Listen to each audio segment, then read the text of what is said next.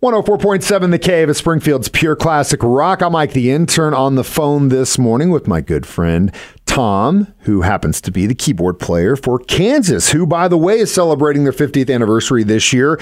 The Another Fork in the Road concert, it just announced they will be coming to the Gillioz Theatre here in Springfield next spring. So this 50th anniversary tour is actually turned out to be a very long engagement, Tom. Is that right? Yeah, let's just keep this anniversary going. Yeah, as long as you possibly can. Now, this date is a Friday, March 8th, but you guys have been doing this for mainly, for the most part, for the entire year.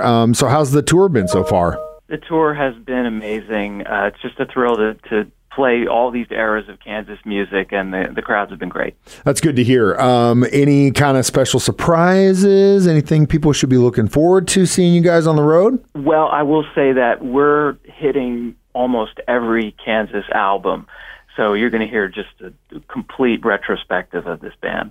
And that's very important because you guys have a very storied career, got some incredible records, and everyone's got their own favorites. As far as playing with these guys day to day, I mean, how is it for you? You know what I mean? You go out and do these things and you work with these guys.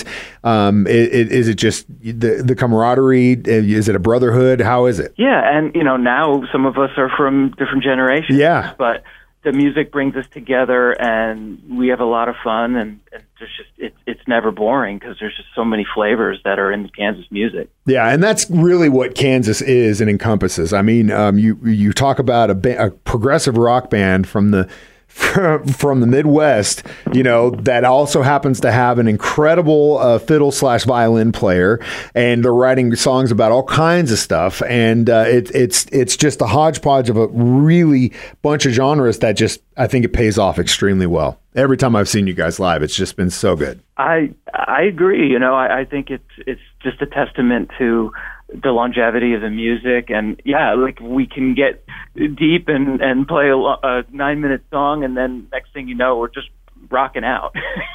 So it's pretty fun. It's going to be a blast. And again, Kansas coming to town, Gillioz Theatre, March 8th, 2024, 50th anniversary tour, Another Fork in the Road. Tom, thank you so much for taking your time out this morning. I know you're busy. We look forward to seeing you next year. My pleasure. I hope to see you there.